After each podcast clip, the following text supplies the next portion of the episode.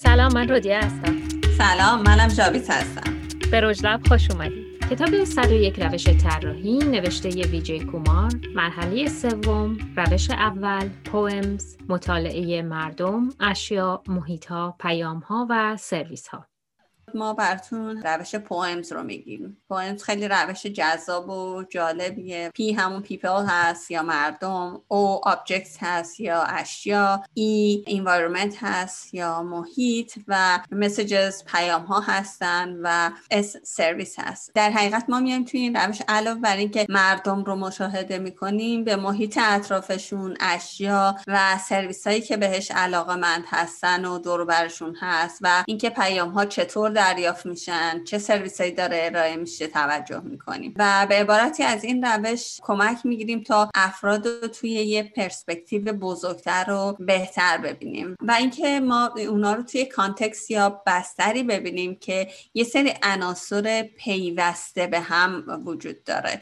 اونا رو فقط حالا مردم رو به صورت یک نفر و به صورت فقط مردم نگاه نکنیم. حالا اینکه این مرحله چطور اتفاق میفته چه کارایی انجام میده رو جلوتر میدیم و می‌بینیم. خب حالا بعدش دیگه توضیح میده مثل همه متودا که این چطوری کار می‌کنه. یعنی قدم به قدم ما راهنمایی می‌کنه. میگه خب اول آماده بشین تا بریم توی field یا موقعیت یا مثلا ما میگیم تحقیق میدانی. میگه اول باید آماده بشی. یعنی یه وسیله برای note برداری برمیداریم. یه ردیف رو به هر کدوم از این عناصر POEMS P O E M S اختصاص میدیم که موقع مشاهده راحت بتونیم پرش کنیم. اگه خب تحقیق میدانی رفته باشیم میدیم که اونجا یه جورایی فشارهای مختلفی هست و هر چقدر آماده تر باشیم می‌تونیم سریعتر عکس عمل نشون بدیم. بعد میگه اگه دوربین لازم دارین و اجازه عکاسی دارین دوربین مطمئن باشین که برمیدارین وسیله ضبط صدا خودکار هر چیزی که فکر می‌کنین برای مشاهده و مصاحبه با کاربرتون لازم دارین. بعد جابیس من با خودم گفتم خب منظورش اینه که گوشیمون رو برداریم.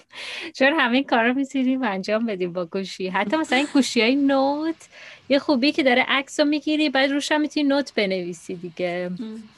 آره هر کدوم از اعضای گروه دیگه بعد اون گوشیشون رو بیارن چون با یه گوشی نمیشه همه اینا رو انجام داد.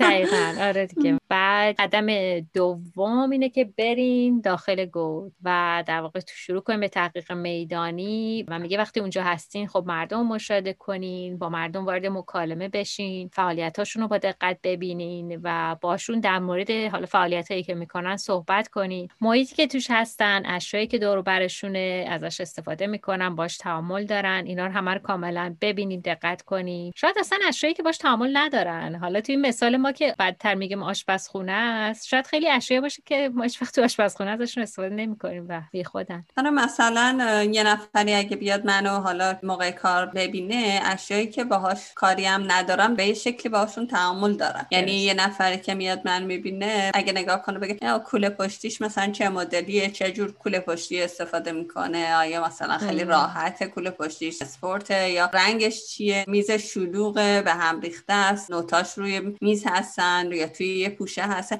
همه چیزایی که خب دور بر من دیده میشه نشون میده که من چجوری دارم حتی شاید اون زمان تعامل نداری ولی به هر حال ممکنه تو زمانهای دیگه تعامل داشته باشه دیگه. دقیقا. یا حالا حتی تابلویی که به دیوار زده شده اون می‌تونه اهمیت داشته باشه که نگاه کنیم ببینی که خب اون آدمه مثلا چه, چه تیپ تابلویی توی مثلا اتاقش زده توی دفترش زده خیلی مهمه که از همه چی نوت برداریم. چون خیلی چیزا هست. مثلا من با خودم میگم که آره مگه میشه یادم بره؟ ولی می‌بینم که نه بدتر چون انقدر اطلاعات ممکن زیاد باشه آدم یادش بره.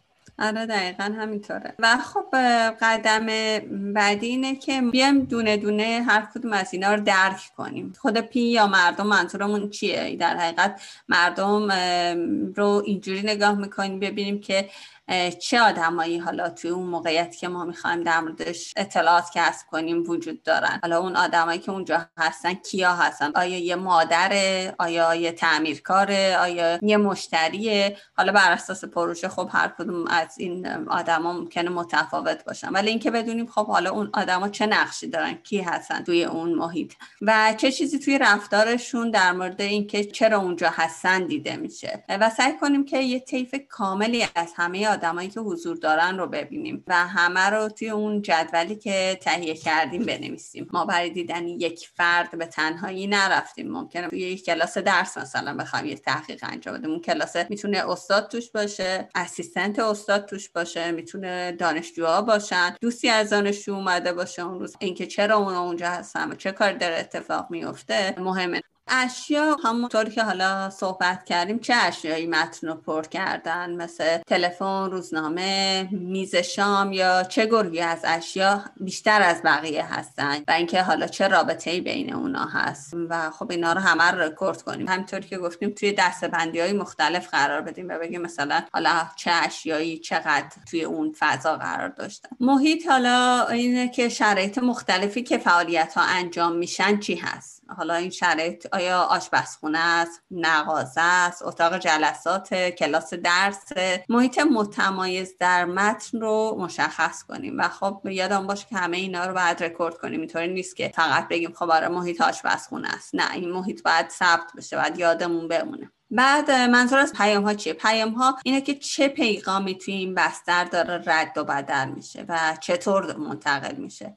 مکالمات چیا هستن؟ حالا یا مثلا برچسب بسته بندی مثلا اونا یه سری پیام رو دارن میرسونن دیگه. نشونه ها چیا هستن اونجا؟ این پیام ها رو هم یادم باشه که باز ضبط کنیم. سرویس هم چه سرویس های متفاوتی توی متن وجود داره. آیا تمیزی یکی از اون سرویس هاست آیا رسانه ها مثلا یکی از اون سرویس ها delivery یا تحویل می‌تونه مثلا یکی از اون سرویس باشه؟ این همه واقعا بستگی به پروژه داره که چه سرویس هایی رو ما ممکنه اونجا مشاهده بکنیم. و خب همه سرویس هایی که در دسترس هستن رو یادداشت می‌کنیم و ضبط می‌کنیم. و خب قدم آخرم اینه که میایم حالا در مورد همه این مشاهده کلیمون بحث می‌کنیم. بستر کلی رو که توی این روش مشاهده یا مصاحبه کردیم میایم توصیف می‌کنیم. همه اطلاعاتی که به دست آوردیم همه نوتایی که جمع کردیم و رکورد کردیم و میاریم می‌ذاریم روی میز و با کل اعضا در میون می‌ذاریم و در موردش صحبت می‌کنیم بحث می‌کنیم و خب مسلما نتیجه گیری می‌کنیم و افراد مخاطب پروژه رو به این وسیله خیلی بهتر می‌تونیم بشناسیم.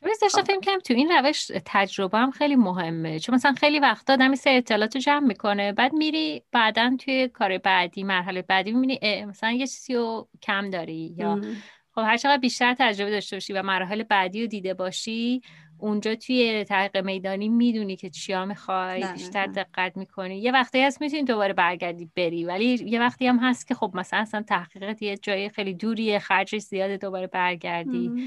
اینا هم مهمه. و بعدش هم خیلی اسباب و ابزارهای بیشتری هی داره میاد برای ثبت کردن های بهتر. مثلا چه می‌دونم دوربینای 360 درجه چیزیه که خب وقتی از اون عکس ها می‌گیری دیگه هیچ گوشه ای نیست که از دست بدی یا هیچ detail ی نیست که توی مثلا حالا محیط اون environment بتونی از دست بدی. به حال داره خب آسونتر میشه اینجور چیزا. مثالی که برای این متد می‌زنه نمونه پروژه ای بود که در مورد فعالیت آشپزخونه در سال 2005 انجام شد. خب کسایی که به هر نوعی با موضوع طراحی یا بازسازی آشپزخونه درگیر بودن می‌دونن که خب واقعا یه موضوع پیچیده ایه هم حالا از نظر زیبایی شناسی همین که باید خیلی مسائل کاربردی توش رعایت بشه. به همین منظور یه تولید کننده سیستمای صوتی که حالا ما فکر کنیم که زیادم مربوط نیست به آشپزخونه حالا همچین شرکتی می‌خواست روی موضوع تحقیق بکنه تا درک بهتری از ملاحظات فیزیکی و حالا زیبایی شناسی که مردم برای خرید یا بازسازی آشپزخونه در نظر می‌گیرن پیدا کنه و برای مطالعه حالا خوبه که بدونیم روی فعالیت هایی تمرکز شده که افراد به طور خاص طبقه متوسط به بالا تو شیکاگو انجام می‌دادن در آشپزخونه. حالا این روی منطقه خاصی بوده. حالا یکی از معیارهاشون هم این بود که این افرادی که مورد تحقیق بودن باید توی این خونه فعلیشون حداقل پنج سال زندگی می‌کردن و توی مرحله حالا یکی از مراحل بازسازی آشپزخونه هم میباید باشن. مثلا آشپزخونهشون حالا یا داشته بازسازی می‌شده یا داشتن براش برنامه‌ریزی می‌کنن بازسازی کنن یا اینم که مثلا تازه تمام کرده بودن. این دو تا معیار رو باید افراد میداشتن. و یه سری متدای تحقیق اتنوگرافیک یا مردم نگاران که قبلا در موردش توضیح دادیم در این راستا اینا به کار گرفتن که برای اینکه ببینن که هر کی تو آشپزخونه چه فعالیتایی انجام میده. مثلا یه متد فوتو اتنوگرافی رو به کار بستن که از مردم خواسته بودن که از آشپزخونه هاشون وقتی دارن استفاده می‌کنن عکس بگیرن. حالا این مثالی هم کتاب انداخته که عکس پدری رو نشون میده که داره یه ظرفی تو سینک میشوره. حالا شاید این یه عکس خیلی ساده باشه ولی می‌تونه کلی اطلاعات به ما بده. فرض کنیم که مثلا چندین عکس از چندین خانواده رو کنار هم بذاریم با فعالیت خیلی ساده ولی اینا کلی اطلاعات تو خودش داره و می‌تونیم ازشون استفاده بکنیم. حالا این POEMS ی که جابی توضیح داد رو همش رو می‌تونیم برای این عکس مثلا پر کنیم که people یا فردی که تو این عکس کیه و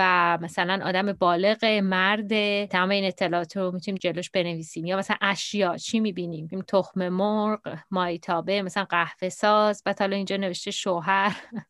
می‌کنم خانم خونه اینو پر کرده. و ستون سومی محیطه که خب آشپزخونه است و پیام هایی که دریافت می‌کنیم یا مثلا اینجا نوشته آشپزی حالا فعالیتی که انجام میشه آشپزیه و حالا خدمات. و حالا یه سری هم کامنت های شخصی و اینا می‌تونیم از افراد بخوایم که در مورد مطالب بگن. حالا کاربردی که متد پویمز داره اینه که به تحقیقاتمون ساختار میده. مثلا ببینیم نیازها و انگیزهای افراد چیا بوده چی رو دوست داشتن چی رو شخصی سازی کردن زمان بندی و بودجهشون چطوره. و بعد از تمام این مطالعات نتیجه حالا این تیم تحقیقاتی این شد که به شرکت توصیه کردن که تمرکزش رو بذاره رو خانواده های بزرگ و کسایی که فعالیت های خاصی توی آشپزخونه انجام می‌دادن. حالا مثلا ما خودم فکر کردم که فعالیت خاص تو آشپزخونه مثلا چیه؟ ولی خب حالا مثلا کسایی که خیلی به آشپزی علاقه دارن مثل خانم جابیز و مثلا غذاهای پیچیده درست می‌کنن. بعد آشپزی حرفه‌ای می‌کنن غذای پیچیده درست می‌کنن. یا کسایی که اینترتین می‌کنن تو آشپزخونه مثلا مهمونی میدن. خب این خیلی به نظرم با اون سیستم صوتی تطابق داره. خب واقعا یه سیستمی می‌خوای که تو آشپزخونه بذاری و مثلا موزیکت هم برقرار باشه تو آشپزخونه. توصیه کم جمعیت فوکوسشون رو رو کسایی بزنن که چندین بار در هفته با محوریت آشپزخونه مثلا یه فعالیتی رو انجام میدن.